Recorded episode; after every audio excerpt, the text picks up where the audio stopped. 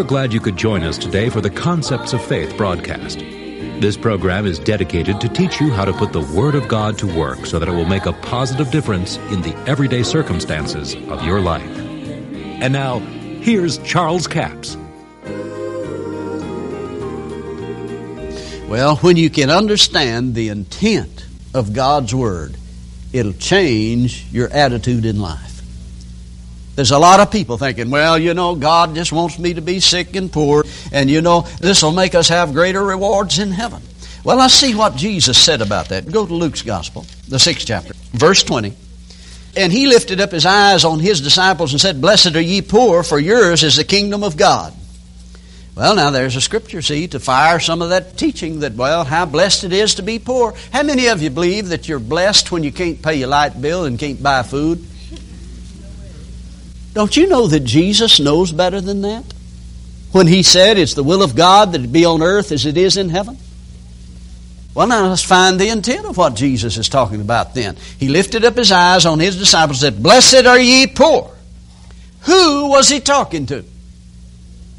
Poor people. When Jesus started his ministry, Luke, the 4th chapter, he stood up in the synagogue and said, The Spirit of the Lord is upon me, because he hath anointed me to preach the good news to the poor. He's anointed to preach the good news to the poor, the gospel to the poor.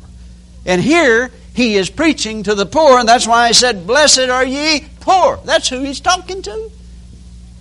He's like saying, Blessed are you, James, because I'm giving you the kingdom. What if he said, Blessed are you, Billy, because I'm giving you $100,000? You receive it, don't you? Well, would you have thought then? See, the problem is, people take that, well, he said, you're blessed because you're poor. But now let me show you. It can't be the intent of what Jesus said. He was simply anointed to preach gospel to the poor, good news to the poor man. Is it good news to the poor man to tell him he's blessed when he's poor? Boy, you're really blessed. You can't pay your bills. Don't have enough to eat. You're really blessed. No, they wasn't blessed because they were poor. He was talking to the poor and telling him, You're blessed because I'm giving you the kingdom. And when the kingdom has come, it's the will of God. It can be on earth as it is in heaven. In other words, you can tap into abundance through the kingdom, even while you live here on earth. Now, there's people that get offended at that. But I can't help that. They got offended at Jesus. Now, let me prove the intent. Look at verse 21. Blessed are ye that hunger now. They're poor. They're hungry. Blessed are ye that hunger now, for you shall be filled. Well, when are you going to be filled? When the kingdom has come. He's not talking about waiting until you get to heaven. He's talking about the abundance the kingdom will bring. Now, don't get the idea. I get so tired of hearing these people get on radio and television and say, oh, these charismatics and these prosperity teachers are just making God a big slot machine in the sky. They think we're going to bankrupt God with their faith. Jesus said, Blessed are the poor, because they that are hungry will be filled. And blessed are ye that weep, for ye shall laugh. What's he talking about? It's going to be turned around 180 degrees. When? When the kingdom comes. When I give you the kingdom. All right, let's find some more intent. Let's be sure that we got this right now. Let's don't go off half-cocked. Go to the 12th chapter, Luke. Verse 29. But seek not what ye shall eat or what ye shall drink, neither be ye of doubtful mind, for all these things that the nations of the world seek after. And your heavenly Father knoweth ye have need of all these things, but rather seek ye the kingdom of God. Rather seek ye the kingdom of God, and you'll be poor the rest of your life. That's the way some people preach it. If you come follow Jesus, you got to be poor, because the Bible says that Jesus was made poor, that ye through his poverty might be rich. So see, Jesus was poverty stricken, so you're supposed to be too. They're preaching the opposite end of the truth. 2 Corinthians 8:9 says, "You know the grace of the Lord Jesus Christ, though He was rich, yet for your sakes He became poor, that you, through His poverty, might be made rich." Oh, but Brother Capps, don't you know that means spiritually? No, and you don't either. Because that intent is not in the Scriptures. It is not in the context. It is true, all right, that Jesus did bless us spiritually. But in that Scripture, it is not talking about spiritual things. It is talking about money, finances. Why did Jesus become poor? To suffer the curse of poverty. The curse of the law was threefold: poverty, sickness, and spiritual death. He suffered them all three so that you would not have to suffer any one of them. You can. You're redeemed from sin. Did you know that? But did you know you can still sin? You're redeemed from poverty, but you can still be poor. You're redeemed from spiritual death, but you can still die spiritually. You don't have to. You understand what I'm saying? So Paul is saying Jesus became poverty-stricken on this earth to suffer the curse of poverty so you wouldn't have to. The same as He suffered for our sins, that we would not have to suffer for the guilt of our sins. You are no more redeemed from the guilt of your sins than you are from poverty through what Jesus did. That is the intent of the Scripture that Paul is saying there. Read the 8th and 9th chapter of 2 Corinthians. Both chapters. How many subjects in the Bible gives two whole chapters to one subject? Not many. And Paul thought finances was so important that he gave two whole chapters to it. And he is not talking about spiritual things there, although Jesus did bless us spiritually mightily. Certainly He did. That is a truth. But in the context, it is not there. The intent of what Paul said is Jesus became poor, poverty-stricken on this planet. He did not own property. He did not own possessions on this earth. But yet every need was met because He operated in spiritual law. But He gave us the kingdom. And He said, if you seek first the kingdom, then all these things shall be added to you. The problem is people seek the thing instead of the kingdom that will produce the thing. Oh, I wish I had time to go into all that. If you seek the kingdom, you'll find out where it is. Well, where is the kingdom? The kingdom of God's within you. And Paul said, the righteousness which is of faith says the word is nigh me. It's in my mouth and in my heart. Where's the kingdom? In the heart. The word of promise is in your mouth and in your heart. And you plant the promise of God in your heart, and it'll produce in the kingdom exactly what the promise said. Give, and it shall be given unto you, good measure, pressed down, shaken together, running over. So bountifully, and you'll reap bountifully, and my God will make all grace abound toward you. You speak that into your heart, and it plants it in the kingdom. But rather seek ye the kingdom of God. All these things shall be added unto you. What? Housing, clothing, what you eat, what you drink, all these things. You won't have to worry about them. But seek the kingdom. All these will be added to you. Fear not, little flock. It is your Father's good pleasure to give you the kingdom.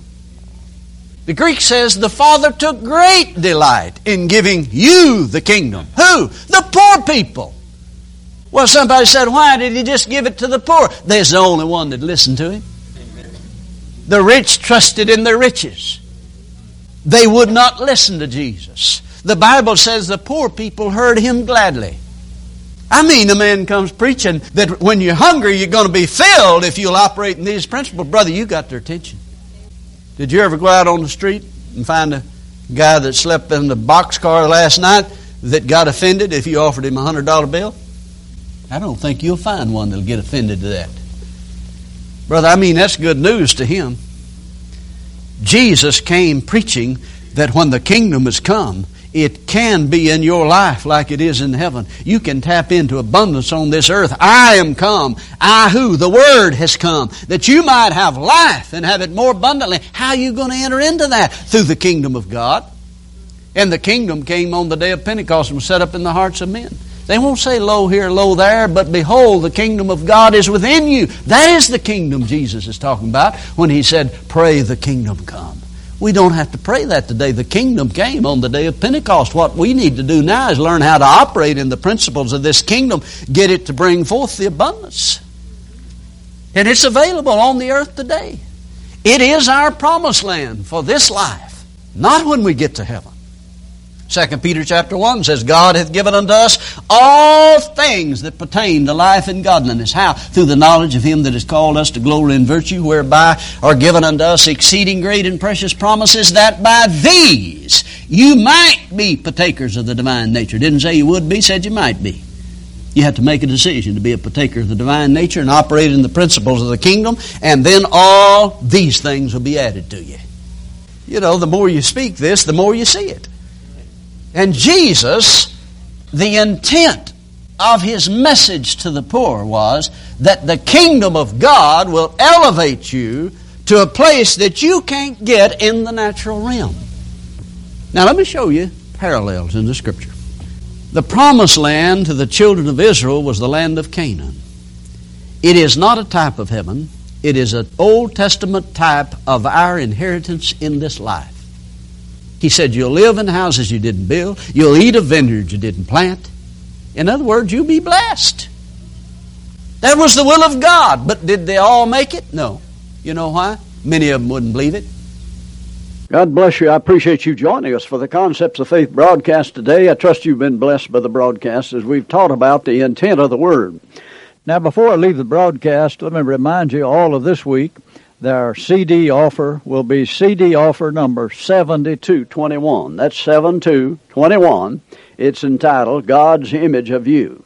2 CDs for $15 plus $4 postage and handling, a total of $19. God's Image of You. What kind of image do you have of yourself? You know, in the sales world, they've known for years that self-image determines what you will accomplish. And if you don't understand God's image of you, you're never going to have the right image of yourself. James chapter 2, listen to what James says.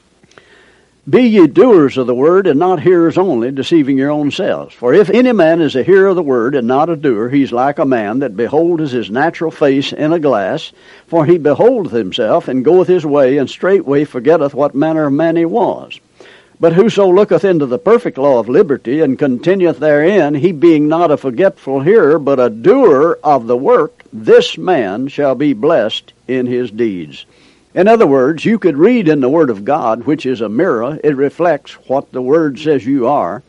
You could read it, get excited about it, but go out and face the circumstances of life and get depressed and begin to say, well, it doesn't matter what I do, nothing works out anyway, or nothing ever works out for me. And the Bible says you're more than conquerors. Greater is He that's in you than he that's in the world. We can do all things through Christ who strengtheneth us.